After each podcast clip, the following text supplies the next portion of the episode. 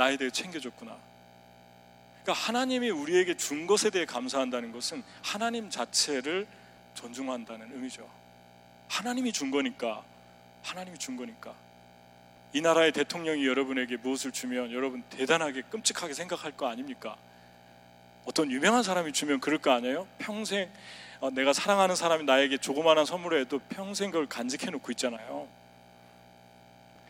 하나님 무시하니까 다 시시한 거죠.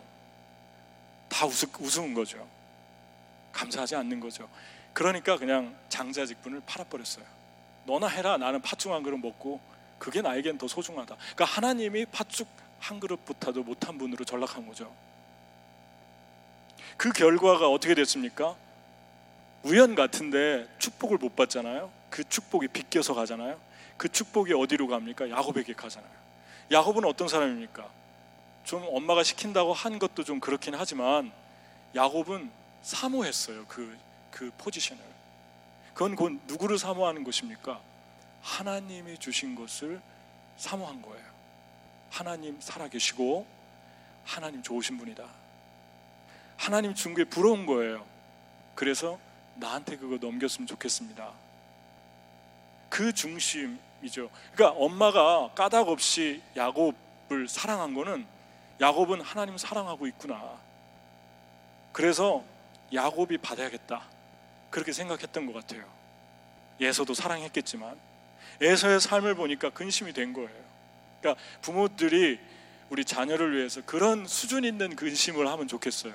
내 자녀가 거룩하게 못 살고, 내 자녀가 하나님하고 자꾸 멀어지고, 내 자녀가 말씀에서 멀어지고, 그것 때문에 근심해야 되는데 그런 거는 문제도 안 삼을 때가 많아요. 그냥 공부 얼마나 잘했니? 너 키가 안 크니? 그래가지고 애들 기나 죽이고, 감, 그, 여러분, 근심의 수준이 다르잖아요. 아이들 크면 제일 문제되는 게 무엇입니까? 아이들이 성장하면 한 가지밖에 안 보여요. 그 아이가 하나님 사랑하는가? 그거밖에 안 보여요. 왜냐하면 그 단추를 못 끼면 다 끝장이에요. 공부한 거, 대단하게 이룬 거, 한순간에 추락해요. 너무 많이 봤어요. 최고의 학교를 나왔는데 엄마가 만나자고 그래서 제가 뉴욕 와가지고 15년 전, 17년 전에 경험했던 게 그런 거예요. 최고의 학교를 나왔는데 아이가 욕을 해서 못 살겠다고. 엄마한테 욕을 해서 못 살겠다고. 소리 지르고 대들고 욕해서. 그런데 아이비리그 나온 아가씨예요. 최고의 모든 것들을 가졌는데 잠을 못 자겠다고. 이 맨하탄에 사는데. 너무 꽤 많이 만났어요. 너무 만나. 거식증의 문제. 다 깊게 들어가 보면 하나님과 나와의 관계였어요. 그러니까 여러분 어느 정도 그냥 공부하고 대학 가고 직장 생활하면 다 비슷비슷해요. 사는 것이 그렇잖아요. 그런데 마지막에 남는 것 가장 중요한 거는 하나님과 그 아이와의 관계예요. 그게 틀어지면 감당을 못 하잖아요. 아이가 세상을 세상을 감당을 못 하니까 위험한 선택을 하게 되죠. 그러니까 그게 제일 문제가 되는 거예요. 마지막에는 얘 하나님 사랑하는가? 멀리 떠나 보냈는데 기숙사로 보냈는데 얘 정말 하나님께 기도하며 사는가? 예배는 드렸는가? 주일날 주님 사무해서 예배 잘 드리고 있는가? 그거죠. 그러니까 이삭과 리브가가 정말 하나님 잘 섬기고 믿었던 사람들이잖아요. 에서가 물란하게 사니까 마음에 근심하잖아요. 그런데 어쨌든 그러한 상황 속에서 이 에서가 문제됐던 것은 에서가 세상이 너무 좋아서 하나님을 멸시한 것이 아니고 하나님을 멸시하니까 세상이 커 보이고 쉽게 넘어졌다. 하나님 준 것을 우습게 여겼다. 여러분, 하나님 여러분에게 준 거 어, 뭐가 있을까요? 너무 많잖아요.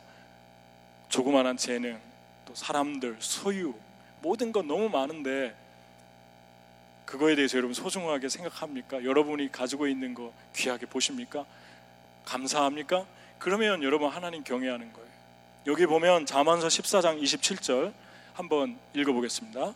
시작. 여호와를 경외하는 것은 생명의 세민이 사망의 그물에서 벗어나게 하느니라. 경외하는 거 뭐라고 그랬죠? 하나님이 주신 거 소중히 여기는 것이다. 그러면 생명의 섬이 샘이 터진다. 생명은 뭐라고 그랬죠? 기쁨과 평안이라고 그랬잖아요, 지난주에. 그 분수가 터진다. 그리고 간혹 가다가 올무에 묶여서 움직이지 못할 정도로 위험하게 돼도 풀어진다. 하나님과 나와의 관계만 바로 서 있으면 다 풀어 나올 수 있어요. 다 찢고 거기에서 나올 수 있어요. 어떤 올가미가 여러분과 저의 삶을 올감해도 다 찢을 수 있는 힘이 있어요. 삼손이 사자 입을 찢었던 것처럼 다 찢어놓고 나올 수 있어요. 그것이 하나님이 우리에게 주신 하나님과 나와의 관계, 하나님을 경외하는 사람들에게 주시는 축복이죠. 하나님 경외합니까? 하나님 섬깁니까? 하나님 믿습니까? 안 믿습니까? 헷갈릴 때 조금 더 분명하게 한 가지 구체적으로 드러나는 게 한 가지를 얘기해라. 그러면은 분명하게 드러나는 기준이 하나가 있어요. 그게 뭐냐면 오늘 말씀하고도 연관이 되는데 민수기 18장 15절에서 17절을 같이 읽어보겠습니다. 자, 시작. 여호와께 드리는 모든 생물에 처음 나는 것은 사람이나 짐승이나 다 내 것이로되 처음 태어난 사람은 반드시 대속할 것이요. 처음, 처음 태어난 부정한 짐승도 대속할 것이며 그 사람을 대속할 때에는 난지 한 달 이후에 내가 정한 대로 성소의 세계를 따라 은 다섯 세겔로 대속하라. 한 세겔은 20 계란이라. 계란이라. 여기서 질문할 수 있는 게 두 가지죠. 하나는 왜 하나님은 처음 태어난 아이를 하나님께 드리라고 했는가 드리라고 하는 게 그냥 뭐 성전에 데리고 손잡고 와라 이 얘기가 아니라 그 아이를 대신해서 돈을 내라. 다섯 은 다섯 개리를 내라. 다섯 세겔로 대속해라. 그리고 또 하나 궁금한 거는 부정한 짐승들을 위해서도 대속해라. 부정한 짐승, 정결한 짐승 유태인들에게 명령했죠. 정결한 건 먹고 부정한 건 먹지 마라 그랬는데 부정한 게 보통 그런 거였어요. 뭐 낙타, 토끼, 돼지, 지느러미, 비늘 없는 물고기, 독수리, 솔개, 말똥가리, 까마귀, 타조, 갈매기, 올빼미, 부엉이, 너새, 황새, 박쥐, 기어다니는 곤충 이런 건 먹지 마라 그랬어요. 부정하니까. 보기만 해도 혐오스럽고 그렇잖아요. 더럽고. 그런데 왜 그런 것을 위해서 대속하라고 했을까? 대속하다라는 뜻은 누군가 나를 위해서 대신해서 몸값을 지불했다. 그래서 감옥에 갇힌 사람이 보석금으로 나오듯이 대가를 지불하는 거예요. 사람을 위해서 지불하는 첫 것을 위해서 지불하는 거 알겠는데 왜 부정한 짐승 그 혐오스러운 짐승까지 대속하라고 했을까? 이해가 안 가잖아요. 깊이 묵상했을 때 하나님이 이런 깨달음을 주셨어요. 그게 뭐냐면 이 세상에 아무리 혐오스러워 보이고 더러워 보여도 내가 만든 것들은 다 소중하다. 그래서 그들은 피해 제사를 통해서 대속하듯이 내 아들이 죽어줄 만한 가치가 있는 존재들이다. 그래서 나는 그들을 위해서 값을 지불한다. 그러니까 너희도 너희 자신을 소중하게 생각해라. 그리고 주변에 있는 사람들을 소중하게 생각해라. 어떤 더럽고 혐오스러운 사람이라 할지라도 사랑해라. 그 메시지를 주고 있는 거예요. 또 하나는 왜첫 것입니까? 라고 하는 거죠. 여러분, 여러분 마음에 문득문득 사람들이, 군중들이 사랑스러워질 때가 있잖아요. 뭐 예를 들면 뭐 그런 거잖아요. 큰 식당에서 사람들이 뭐 한국 사람, 미국 사람, 뭐 에시안들, 또 백인들, 흑인들 다 섞여 밥 먹고 있는데 그냥 갑자기 불쌍해질 때도 있죠. 그리고 사랑스러워질 때도 있죠. 그리고 또 뭐 공항에서 이렇게 비행기에서 피곤한 몸을 이끌고 입국실을 빠져나올 때 갑자기 사랑스러워질 때가 있죠. 불쌍한 마음이 들면서. 주님의 성품이에요. 하나님의 성품이 우리 안에 들어올 때 나타나는 열매들이고 증상들이죠. 저도 지난주에 그 햄버거 지지난주인가요? 햄버거를 하나 사, 사 먹으려고 줄을 섰는데 줄을 길게 섰어요. 근데 제 뒤에 어떤 백인 남성 20대로 보이는데 키가 크고 몸이 무슨 일을 하는지 기름때 뭐 먼지 땀 냄새로 범벅이 된 것 같아요. 수염까지 나왔고 눈은 깊숙이 패여 있고. 제가 이렇게 보니까 겁나더라고요 괜히. 그래서 이렇게 앞으로 이렇게 제가 옮기니까 또 금방 따라오고. 그래서 마치 나를 어떻게 해칠 것 같은 대낮인데도 좀 무서웠어요 제가. 그런데 그 사람이 이렇게 제가 속으로 그런 생각을 했어요 뭐 내가 얼마나 깨끗하다고 저 사람한테 이렇게 피하나 그래서 좀 갑작스럽게 죄책감이 들더라고요 근데 빵을 사가지고 이렇게 테이블에 앉아가지고 햄버거를 먹으려고 하는데 제 하필이면 제 옆에 앉았어요 대각선으로. 그래서 그 옆 모습을 이렇게 먹는 모습을 보았는데 눈이 깊숙이 들어가고 수염이 나고 20대 젊은 백인 청년이었는데 갑자기 예수님으로 보이는 거예요 그 청년이. 그 눈을 자세히 보니까 무서운 게 아니고 되게 맑고 근데 갑자기 마음이 아, 너무 이렇게 극률한 마음이 들고 저 사람한테 복음을 전해야겠다 그 생각이 들었어요. 그래서 복음은 못 전했어요. 사형리를 못, 못 가져가 가지고 아, 망설이다가 기도만 해줬어요. 주님, 저 영혼이 예수 그리스도를 만나게 해주세요. 하고 기도하고 돌아왔는데 그런 마음들이 일어나는 것이 하나님의 자녀된 사람들에게 주신 마음입니다. 물론 항상 그런 건 아닐 때도 있어요. 싫어질 때도 있죠. 근데 최고의 사랑은 우리를 대신해서 죽은 예수님을 전해주고 싶은 거예요. 그게 바로 장자를 드리라고 한 이유였어요. 저는 저는 개인적으로 장, 장손 장남인데 왜 성경은 장남을 장녀를 하나님께 드리라고 했을까? 처음 난 것을 다 드리라고 했으니까. 이것입니다. 잘 들어보세요. 여러분 처음 난 것을 돈을 내거나 짐승을 대신해서 잡아주면 대가를 지불한 거잖아요. 그러면 그것이 대신해서 대가를 지불해 줬기 때문에 내가 풀려난 거죠. 그런데 왜 꼭 장자, 차 남은 사람이 아닌가? 뭐 차녀는 사람이 아닌가요? 둘째, 셋째들? 근데 가만히 생각해 보니까 첫째가 태어났을 때 무엇인가 대속해서 값을 지불하면 그 사람은 죽었다가 다시 살아난 거죠. 짐승이 죽으면 그 짐승과 함께 죽었다가 살아난 거죠. 예수님이 죽으면 예수님과 함께 죽었다가 살아난 거죠. 그러니까 이 땅의 혈통으로는 그 사람은 제외시켜야 되는 거죠. 그 사람의 패밀리 라인은 가족 관계는 이 땅의 혈연 관계는 끝난 거예요. 일단 한번 죽었다 다시 살아났으니까. 그 사람의 하늘의 라인에 접붙임을 당한 거죠. 그러니까 우리 형이 대속을 하면 받으면은 둘째가 첫째가 되는 거예요. 형은 이미 죽었다가 딴 사람이 됐으니까 하늘에 속한 사람이 됐으니까 이해가 가십니까? 그래서 첫째를 달라고 한 거예요. 그러니까 첫째를 달라고 하니까 형이 하나님께 대속을 받으면 누나가 하나님께 대속을 받으면 둘째가 첫째가 되는 거예요. 형은 이미 우리 가정에서 끝났어요. 하늘의 가족이 된 거예요. 둘째가 또 첫째가 돼서 지불을 하면 셋째가 첫째가 되는 거예요. 그래서 첫 것을 달라는 것은 이 땅에 있는 모든 사람들을 달라는 거예요. 할렐루야. 전혀 얼굴이 좀 무슨 얘기지? 막 이런, 이런 표정을 하고 있는 것 같아요. 그, 어, 일부 예배 끝났는데 물어봤어요. 어떤 분이. 그게 무슨 얘기예요? 이렇게 힘들게 편하게 쉽게 얘기해 줬는데 그게 무슨 얘기예요? 그래가지고 얼마나 힘이 빠졌는지 여러분은 동의 가십니까? 예, 그럼 preach brother 그러 보세요. preach brother 그러잖아요. 그냥 할게요. 그 여러분 그러니까 여러분 한 분한 한 분이 장남이고 장녀고 예수님 믿으면 하늘의 장자와 연결된 라인이 됐다는 것입니다. 그래서 성경에 이렇게 고백을 하고 있어요. 히브리서 12장 23절, 24절 같이 읽겠습니다.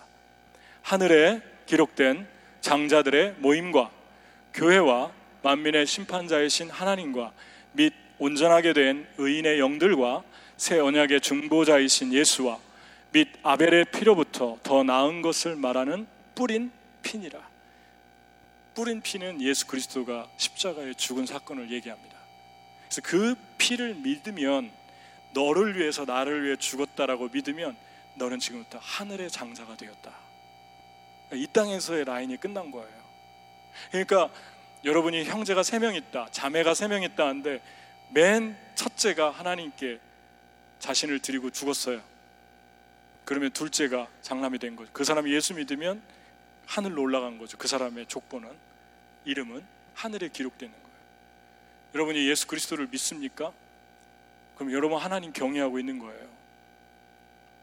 그런데 아, 특별히 예, 리 스트로벨이 예수는 역사다에서 이 십자가 사건에 대해서 실제적으로 그 메드롤 박사에게 물어봤는데 그 메드롤 박사가 그 플로리다 마이애미 대학에서 의학을 공부했고 영국의 브리스톨 대학에서 공학 박사 학위를 받았고 또 의학적 진단은 미국 방사학회가 공인했고 메릴랜드주 베데스다 국립보건소에서 심장과 펴, 아, 폐와 혈액 연구소의 전문이라고 그렇게 나와 있는데 이 사람이 이 리스트로벨이 이 사람을 만나서 한 얘기가 내가 왜 당신을 찾아왔냐면 예수가 실존한 인물이었고 십자가에 죽었다 살아났는지 가감하지 말고 과장하지 말고 있는 그대로 나에게 얘기해 주십시오. 그것 때문에 당신을 찾았습니다. 이렇게 물어봤어요. 얘기해 줄 수 있냐고. 그러니까 메드롤 박사가 얘기해 줄 수 있다고.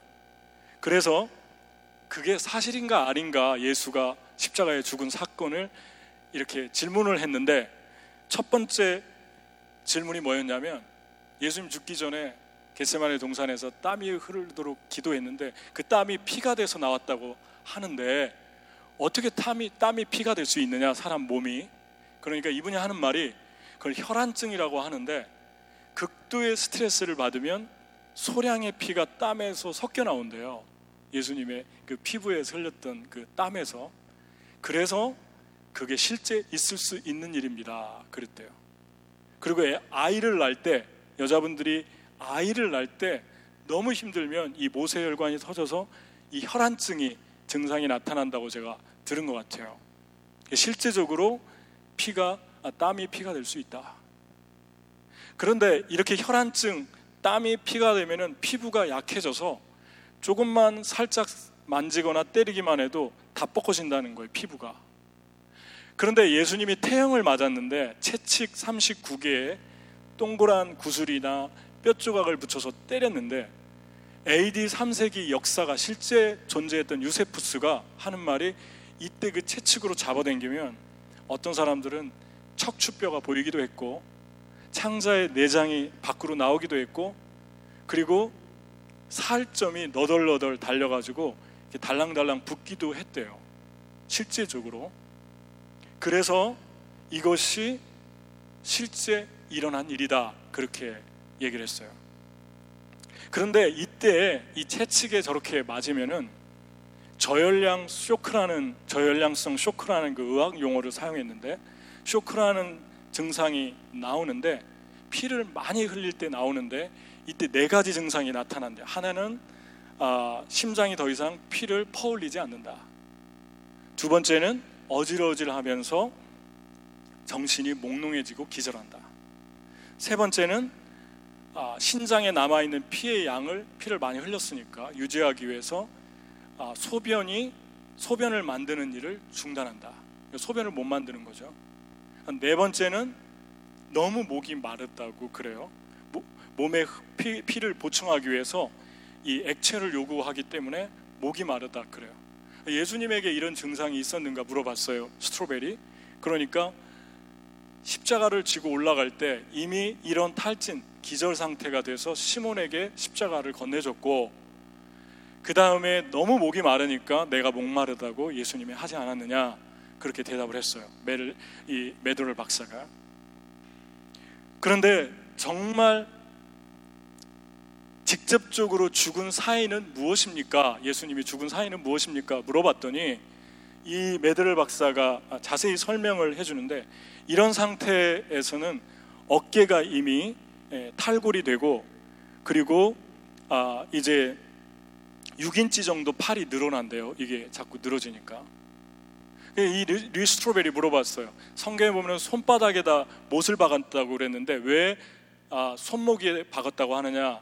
그러니까 그 당시에는 손목과 손바닥의 용어를 같이 썼고 손바닥에 박으면은 이게 찢어져서 늘어져 찢어져서 떨어지니까 안 되니까 손목에 박는데 손목에 박을 때 그 고통이 어떤 거냐면 척골신경이라고 있대요 몸에. 근데 그것이 이 팔꿈치를 의자나 모서리에 부딪혔을 때 오는 전기 충격인데 그거를 그 신경을 척골신경을 벤치로 잡아서 비트는 고통이라고 그래요.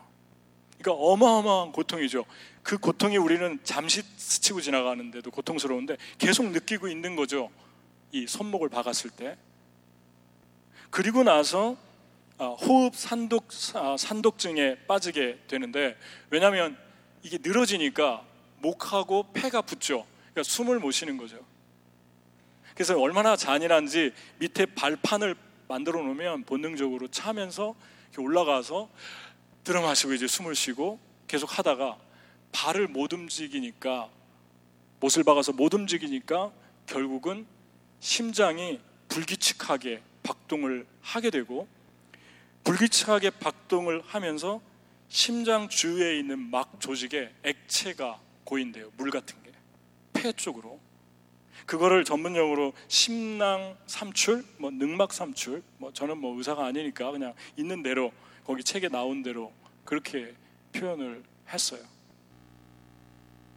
그러니까 아, 이 호흡 산독, 산독증의 또 하나 특징은 그 혈액 속의 이산화탄소가 탄산으로 변화되면서 산성 분해하면서 산성이 에, 혈액이 산성이 되고 그때 이제 심장 박동이 불규칙하게 뛰니까 예수님께서 죽을 시간이 가까운 거를 그래서 아셨다는 거죠.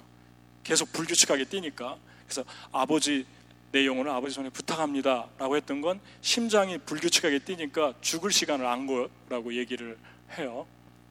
그리고 마지막 결정적 증거는 죽음을 확인하기 위해서 옆구리를 찔렀는데 그 옆구리가 심장 쪽이었다고 그래요. 그래서 동시에 물과 피가 쏟아졌다 그럽니다. 물은 여기서 어떤 분들은 하나님의 신성, 피는 인성이다 그러는데 실제 의학적으로 심장이 고통을 받으면서 불규칙하게 뛸 때 그 두 가지 능막, 심낭 그러한 쪽에 이제 증상이 있다고 그랬죠. 물이 고인다는 거죠. 그래서 물이 나올 수밖에 없대요. 그래서 성경은 분명하게 얘기하죠. 한번 읽어볼까요? 자, 시작. 그중 한 군인이 창으로 옆구리를 찌르니 곧 피와 물이 나오더라. 그러니까 고과학적으로, 의학적으로, 역사적으로 모든 것들을 부인할 수 없다. 그 박사가 얘기를 한 거죠. 그러니까 이 리스트로벨이 마지막으로 의학, 과학 다 옆에 놓고 당신은 개인적으로 예수님을 믿습니까? 이분이 그렇게 대답했어요. 예수님 보통 사람이라면 예수님처럼 할 수 없었겠죠. 그리고 예수님은 자기에게 일어나는 일을 다 하셨습니다. 그리고 하나님은 예수님을 보내서 우리 죄를 위해서 십자가에 죽게 한 것입니다. 그건 무슨 말입니까? 저는 그걸 믿습니다. 그랬어요. 자신은 죄인이다. 예수님의 보혈을 믿는다. 그 이야기를 한 거죠. 여러분, 여러분이 하나님을 경외하는가, 경외하지 않는가? 왜 에서 이야기를 꺼내면서 장자 이야기로 이어졌나 알겠죠? 대속이 필요한 것이다. 그 대속, 대속의 은혜로 예수님이, 장자된 예수님이 우리를 하늘의 장자에 연결시킨 것이다. 그런데 이런 핏값을 지불했다는 것입니다. 근데 문제는 여러분이 이 십자가가 믿어지면은 여러분 하늘의 장자가 되어서 이름이 기록이 돼서 우리 다 천국 가고 이 땅에서 천국을 누리는데 문제는 이런 분들이 계세요. 교회를 다니다 보니까 십자가 얘기를 하도 많이 들어서 내가 그냥 십자가를 지식적으로 아는 건지 정말 믿는 건지 혼동하는 사람들이 있어요. 이런 얘기 들으면은 다 누구나 동정심이 가죠, 예수님에게. 근데 그게 그냥 지식적으로 믿는 건지 내가 정말 믿는 건지 혼동이 가는 사람들을 위해서 그런 십자가 사건을 믿는 분들에게 뚜렷하게 드러나는 증상 하나, 증거, 따라오는 증거 하나를 얘기한다면, 복문에 충실하게 얘기한다면 생존권을 하나님께 드린다는 것입니다. 이게 뭐냐면, 에서가 뭐 때문에 장자 명분을 팔았죠? 죽 한 그릇이잖아요. 근데 우리가 생각할 때 뭐 죽 한 그릇 가지고 그랬나 그런데 가만히 생각해 보면 한 끼의 식사라고 하는 것은 사람의 생존하고 연관되어 있죠. 다시 말하면 많은 그리스도인들이 앞으로도 그렇고 미래 주님이 오실 날이 가까워질수록 세상의 쾌락과 정욕과 죄악 때문에 쓰러지는 것이 아니라 생존권 때문에 주님을 떠나고 부인하게 될 것이라는 것입니다. 그게 밥 한 끼에 장자 직분을 판 에서에 주는 메시지입니다. 그러니까 그리스도인들이 생각하잖아요. 아, 이건 죄악이다. 이건 쾌락이다. 이건 정욕이다. 이런 거는 우리가 처음 주님을 따를 때 오는 것이고 시간이 지나면서 우리가 주님과 멀어지고 주님을 떠나는 경우가 있는데 그것을 세상 사람들이나 주변 사람들이 볼 때 참 성실하다. 이렇게 사는 것이 이 사람 참 괜찮은 사람이야. 이 사람 정말 삶에 충실하는 사람이야. 이것 때문에 주님을 떠난다는 것입니다. 그것이 관건이 될 거라는 거죠. 생존권. 조금 더 구체적으로 예를 들어볼까요? 자녀들 너무 사랑하는데 자녀들 때문에 주일날 교회 안 나오는 부모들 되게 많아요. 앞으로 내가 제가 볼 때는 앞으로 더 많아질 거예요. 자녀들도 안 보내고 본인도 안 보내는데 왜 그러느냐? 누가 봐도 자녀의 특별 활동이 더 중요하거든요. 생존권이에요.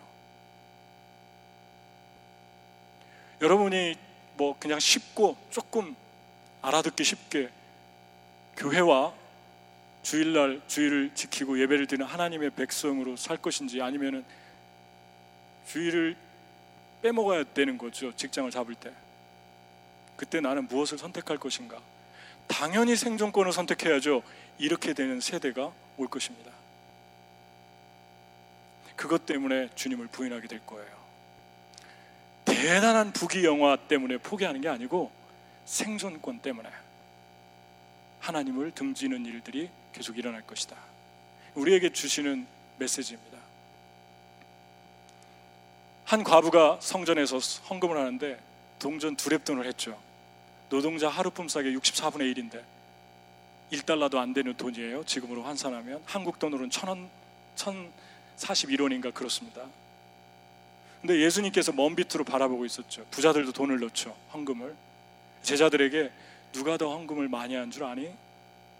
저 여자 두랩돈 하루 품삯의 64분의 1밖에 안 되는 그 두랩돈 낸 여자가 제일 많이 했다 그랬어요. 왜냐하면 부자는 가진 것 중에 일부를 냈는데 저 사람은 생활비 전부를 냈다 그랬어요. 그런데 상식적으로 생각할 때 그렇잖아요. 사랑 많은 예수님이면 못하게 해야죠. 그렇게 헌금하려고 하면 내일 어떻게 살려고 그래? 그거 가지고 아이들하고 살아야 되잖아. 근데 예수님이 먼 밑에서 숨어가지고 그 모습을 가만히 지켜보고 계세요. 그리고 뛰어가서 정말 예수님이라면 가지고 돌아가라. 마음만은 이미 받았다. 그렇게 하셨어야죠. 근데 예수님께서 가만히 계십니다. 그리고 칭찬하십니다. 그 여자에게 자신을 보이지 않아. 그래서 예수님이 자신을 바라보는 거에 대해 전혀 의식을 못 하죠. 그런데 그 여자는 왜 드렸을까요? 그 여자가 드린 이유는 한 가지입니다. 나는 나의 생존권을 내가 쥐고 있는 것이 아니라 하나님이 쥐고 있음을 믿습니다. 지금 주님이 나를 보고 있습니다. 그래서 예수님 말리지 않은 거예요. 예수님이 봤다는 것은 예수님이 채우겠다는 것이거든요. 내가 채워주겠다. 이게 0점 체험이라고 그럽니다. zero experience. 우리 주님께서 우리를 제로에서 시작했는데 빨가벗고 태어나서 나왔잖아요. 아무것도 없었잖아요. 제로에서 시작해서 많이 생기면 그때부터 많이 소유가 생기면 하나님이 나를 보고 있다. 하나님이 내 생존권의 주인이다. 인정을 못 하는 것 같아요. 내가 주인이다. 내 것은 내 것이다. 이렇게 되는 것 같아요. 그래서 주님께서 우리의 마음이 너무 주님을 인정하지 못하니까 영으로 데려가시는 거죠. 벼랑 끝에 서게 하는 거죠. 그러니까 마지막 때가 다가올수록 저와 여러분이 잘 훈련 받아야 될 게 뭐냐면 벼랑 끝에 서는 훈련을 받아야 돼요. 제로가 되라고 하면 언제든지 네가 나를 위해서 제로로 갈 수 있겠니? 벼랑 끝에 다 놓고 다 놓고 벼랑 끝에 한번 서보겠니? 그럼 내가 가진 게 많을수록 힘들어지겠죠. 그런데 이 여자의 위대함은 벼랑 끝에 그냥 섰어요. 다 놓고. 그러니까 주님이 채우죠. 주님이 그 여인의 주인이니까. 이게 생존권을 드리는 사람들의 삶입니다. 우리는 너무 빨리 달려가요. 그러지 마. 그렇게 하면 안 돼. 그렇게 하면은 어떻게 살려고 그래? 그냥 놔두시는 것도 좋아요. 그건 우리 생각이고 하나님께 그분이 받은 게 있기 때문에 그렇게 하는 거예요. 하나님과 그분과의 관계죠. 하나님과 나와의 관계죠. 우리 서로 받은 기쁨은 알 사람이 없도다. 여러분이 순간순간을 지나오면서 그런 적 많잖아요. 정말 제로 상태가 됐는데 하나님께 다 털어서 들여서 제로 상태가 됐는데 하나님이 제로에서 어떻게 일을 어떻게 일을 어떻게 삼을 어떻게 살을 사십을 사백을 사천을 내게 주셨는지 너무 많이 고비고비마다 체험하지 않았습니까? 여러분이 제로가 될 때마다 벼랑 끝에 설 때마다 주님이 주시는 걸 체험했잖아요. 그래서 여기 있는 거 아니에요? 생존권도 드리는 거 아닙니까? 지금도 이 성전문을 나가면 근심거리가 너무 많은데 편안하잖아요, 여러분. 얼굴이 편안하잖아요. 왜 그렇습니까? 근심거리가 없어서 편안한 겁니까? 아니죠.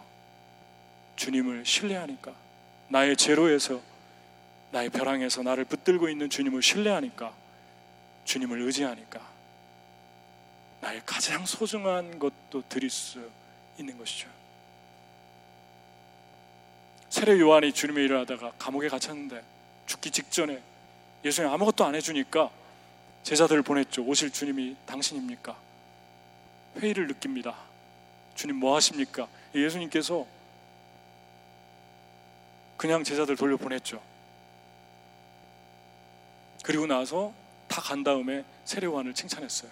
여자가 낳은 사람 중에 가장 위대하다. 세례 요한은. 좀 세례 요한이 듣게 좀 해주면 안 됩니까? 이 과부가 두랩돈 낼 때 좀 보여주면서 내가 보고 있다 이렇게 하면 안 됩니까?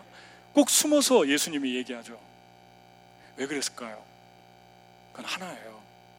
너희가 나를 섬기고 헌신할 때 눈에 보이지 않고 손에 잡히지 않아도 내가 너희를 보고 있다는 그 시각을 한순간도 놓치지 말아라. 그러면 네가 너의 모든 생존까지 나에게 맡기고 나를 따를 수 있다. 그것이 주님이 주는 메시지입니다.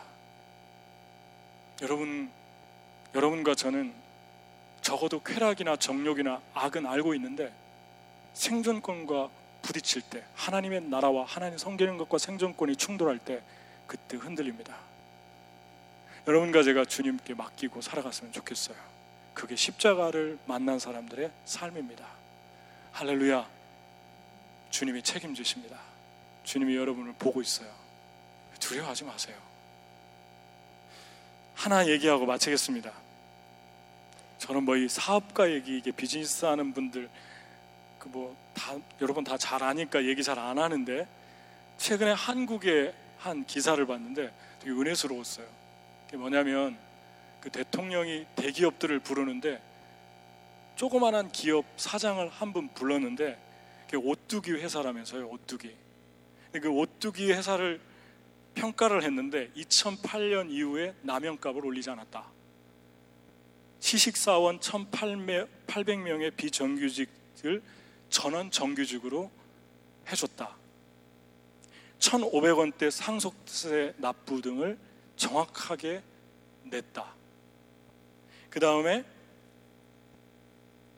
주식 중 315억 원에 해당하는 지분을 장애인 복지재단에 내놨고 장애인들을 일할 수 있는 기회를 주었다. 그 사업터를 가지고. 그 다음에 24년 동안 이 CEO가, 돌아가신 CEO가 심장병에 걸린 어린아이들을 후원했다. 그렇게 얘기하고 있었어요. 생존권을 가지고 장난치는 기업도 너무 많고 자기 배우를 배를 채우는 사람도 너무 많은데 어떻게 이렇게 할 수 있었을까? 정말 사람들을 사랑하는 사람 같다.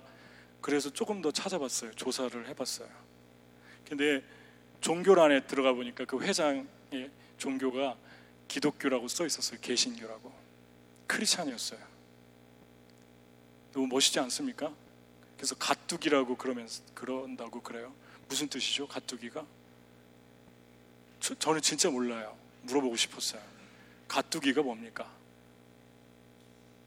모르는구나, 여러분들. 네. 여러분, 저는 여러분이 대기업을 하든 그냥 조그마한 회사를 다니던 아니면 지금 당장 대단한 일을 할 수 없는 그런 상황이든 여러분과 제가 하나님을 경외하는 사람으로 살아가면 좋겠고 하나님을 경외하는 사람들이라면 생존권을 하나님께 맡기고 살아가는 사람들이면 좋겠어요. 그러면 담대하고 정직해지고 당당해지고 비겁하지 않고 아첨하지 않고 진실하고 당당하게 살 수 있어요. 같이 기도하겠습니다. 우리 하나님 하늘의 장자가 됐습니까? 여러분과 제가 예수님 때문에 하늘의 장자가 됐습니다. 예수님을 만나면 우리의 모든 걸 맡기고 살아갑니다. 여러분 모든 걸 다 맡기고 주님 앞에 우리 같이 나갔으면 좋겠어요. 주님께 다 맡기고 주님 내가 하늘의 장자로 살게 해 주시옵소서. 하늘의 장자답게 살게 해 주시옵소서. 우리 예수님의 십자가를 붙들고 살게 해 주시옵소서. 우리 같이 기도하겠습니다. 하나님 아버지 감사합니다. 저희들 사랑해 주시고 오늘도 저희들 인도해 주시고 함께 해 주심을 진실로 감사드립니다. 한 영혼 한 영혼 사랑하여 주시고 한 영혼의 영혼을 붙들어 주시고 하나님 아버지의 크신 사랑이 아버지 하나님의 크신 은총이 저희들 함께 하시고 주님의 사랑으로 선택해 주시고 예수 그리스도의 보혈로 우리를 만나 주시고 우리를 구원하시고 죄인이었는데 예수님의 보혈로 말미암아 우리를 구원하신 그 사랑을 찬양합니다. 아버지 하나님 감사합니다. 영광과 존귀를 영원토록 세세토록 받으시옵소서. 주님 사랑합니다. 감사합니다. 영원토록 주님만 위해 살게 하시고 나의 모든 생존권까지도 하나님께 바치며 살 수 있도록 도와주시옵소서. 주님을 사랑합니다. 감사합니다. 예수 그리스도의 이름으로 기도합니다. 우리 다 같이 찬양 하겠습니다. 하나님은 너를 지키시는 자 우리 같이 일어나서 하나님께 우리 같이 찬양하면 좋겠습니다.